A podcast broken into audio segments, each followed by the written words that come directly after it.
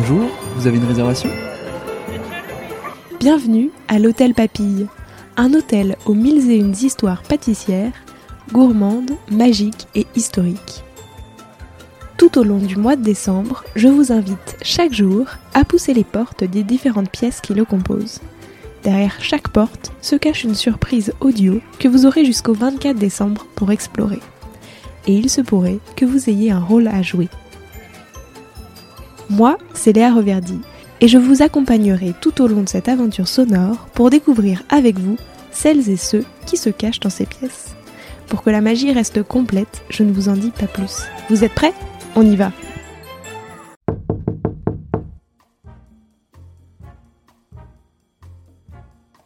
Aujourd'hui, je vous donne rendez-vous au casino. Et pour commencer notre exploration des différents jeux, je vous propose le jeu des 7 différences. Allez-y, piochez la première image. Ouh, pas facile celle-ci.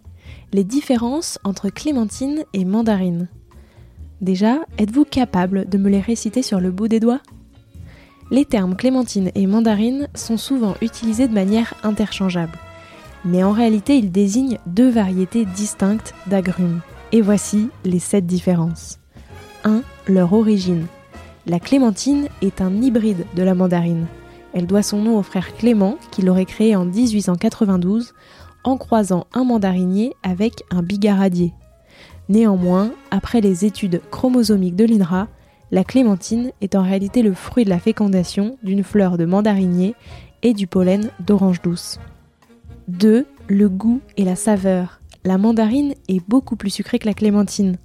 En effet, elle possède une chair qui est l'une des moins acides parmi les agrumes. 3 sa texture et sa facilité de pelage. Les clémentines sont souvent appréciées pour cela. Leur peau est relativement fine et se détache facilement des segments. 4. Les pépins. La clémentine ne contient pas ou peu de pépins, à l'inverse de la mandarine qui en possède beaucoup. 5. Leur apparence. Les clémentines ont tendance à être plus petites, rondes et légèrement aplaties. 6. Leur saisonnalité. Les clémentines ont une saisonnalité bien définie et sont souvent disponibles pendant les mois d'hiver, généralement de novembre à janvier. Elles arrivent sur les marchés en octobre, soit environ un mois avant la mandarine. Et enfin 7.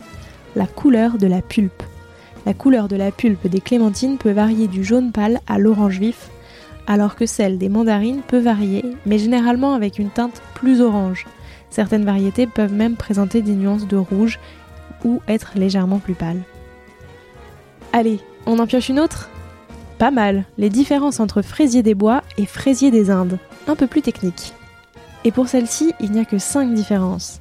Premièrement, l'origine. Il est très courant de se tromper entre ces deux variétés qui n'ont pourtant pas du tout le même goût. Le Duchesna indica, ou fraisier des Indes, colonise lui aussi les sous-bois. Mais les fruits qu'il produit sont purement décoratifs. 2. La couleur des fleurs. Le fraisier sauvage classique possède 5 pétales de couleur blanche et il a un double calice avec une rangée de sépales bien visible à une dent et une rangée de sépales plus fins également à une dent, alors que la fleur du fraisier des Indes comporte le même nombre de corolles, mais elles sont jaunes. 3. La forme du fruit. Le fraisier des bois porte un fruit en forme de cône arrondi, alors que le fraisier des Indes, de son côté, produit un fruit qui est toujours très sphérique et beaucoup plus arrondi. Le pédoncule de la fraise des Indes est aussi légèrement rigide, ce qui permet au fruit de se redresser vers le haut. 4. Le goût.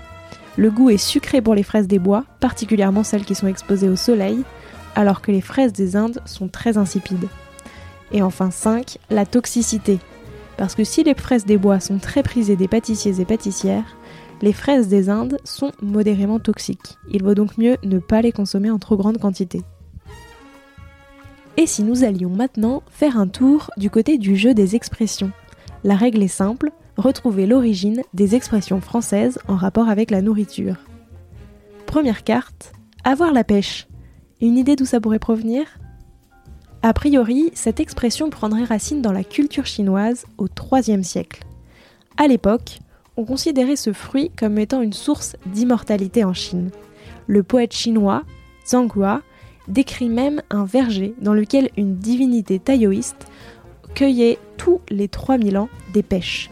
Ces fruits avaient un pouvoir inestimable, celui de devenir éternels. La divinité invitait les simples mortels à venir les goûter, et ces derniers devenaient détenteurs à leur tour de ce merveilleux pouvoir. La pêche, le brugnon ou encore la nectarine sont des mutations naturelles de ce qu'on appelait la pomme de Perse, un fruit apparu il y a plus de 3000 ans au nord de la Chine. Avoir la pêche, c'était donc la garantie d'une santé inoxydable. Mais il existe aussi une autre explication, qui est cette fois liée à la boxe, puisque donner une pêche ou donner une patate sur un ring était la preuve que tout allait bien. Dans ce sport, c'était donc la garantie d'avoir la victoire. On continue avec une nouvelle carte, c'est du flan. À votre avis, quel est le rapport avec le gâteau si emblématique? Eh bien, il n'y en a aucun. En réalité, cette expression ferait référence au flan du XIe siècle, c'est-à-dire au métal qui permettait de frapper la monnaie. Donc c'est une référence à de la fausse monnaie et par extension à un mensonge. D'où l'expression c'est du flan. Nouvelle carte, ramener sa fraise. On en parler tout à l'heure, mais quel lien avec ce fruit printanier? Une idée?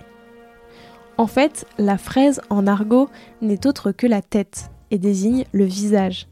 Ramener sa fraise signifie donc tout simplement s'approcher, ce qui a également donné l'expression la ramener.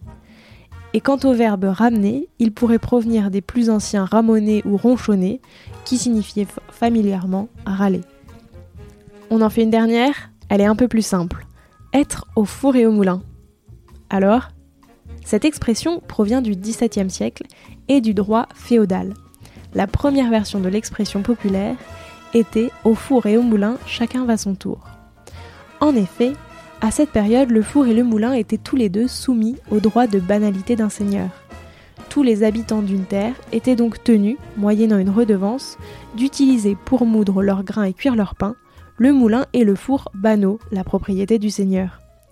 Et lorsqu'on était présent au moulin, il était physiquement impossible de se servir en même temps du four, qui était situé à bonne distance de la meunerie. Ces deux actions ne pouvaient donc être réalisées que successivement. Et voilà, notre tour au casino touche à sa fin pour aujourd'hui. Mais s'il vous a plu, dites-le moi, qui sait? Peut-être y retournerons-nous?